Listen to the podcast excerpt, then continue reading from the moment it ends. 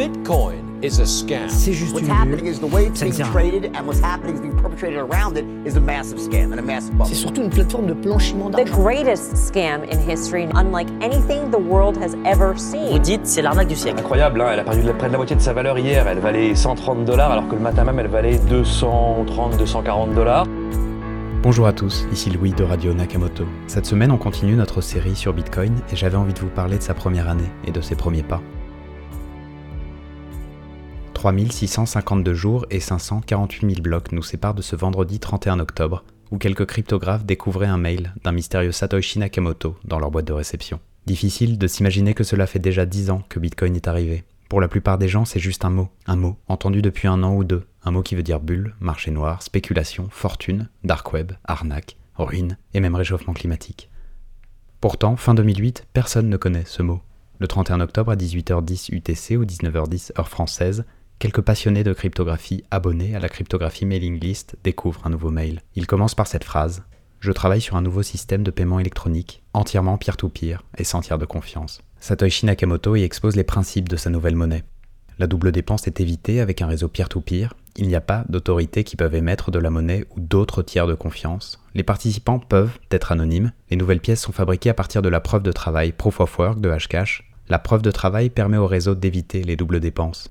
En copie se trouve également le white paper de Bitcoin, 9 pages qui révolutionneront bientôt la cryptographie.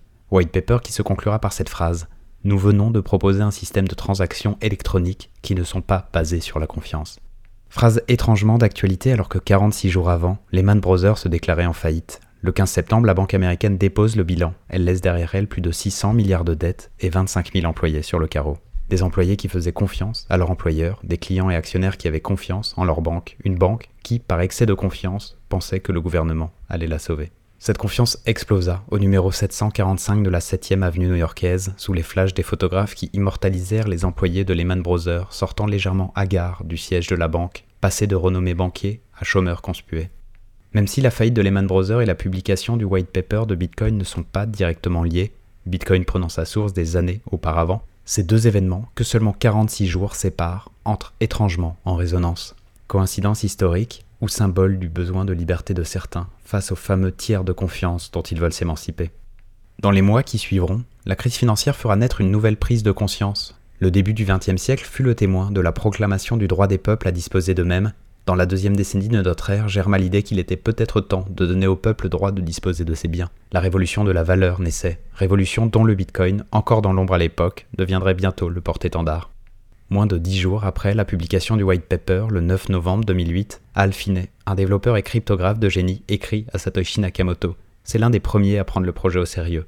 Son message commence par cette phrase. Il est mentionné que si une transaction n'atteint pas tous les nœuds, elle est tout de même valide, car elle entrera bientôt dans la chaîne de blocs. C'est la première fois que le terme de blockchain, en deux mots pour commencer, est prononcé et utilisé pour parler du protocole Bitcoin. Satoshi Nakamoto parlait jusque-là de serveurs horodatés.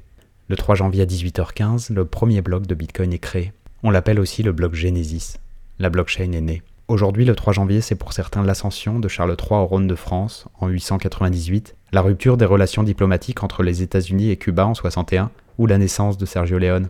Quelques jours après, la première version du client Bitcoin est déposée sur SourceForge, une plateforme où l'on peut partager des logiciels en version libre. Le 12 janvier, Alphine, qui échangera de nombreuses reprises avec Satoshi Nakamoto durant les premières semaines de la vie de Bitcoin, recevra la première transaction.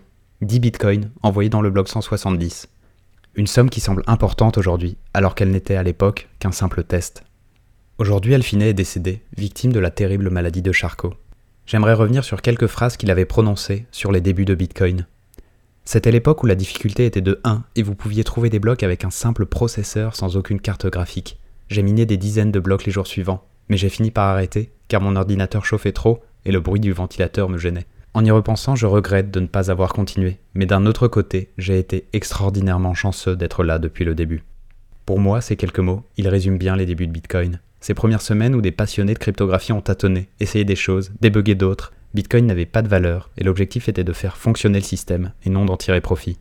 En 2009, Bitcoin reste dans l'ombre. Il alimente des discussions sur la cryptographie mailing list ou sur P2P Foundation, site où la première version officielle de Bitcoin est publiée en février.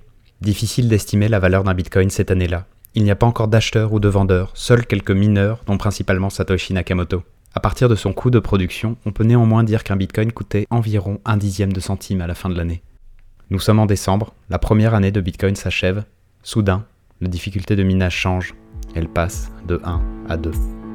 C'était la première année de bitcoin, merci de m'avoir écouté. N'hésitez pas à nous suivre sur Twitter ou à nous rejoindre sur Telegram pour prolonger le débat. A bientôt.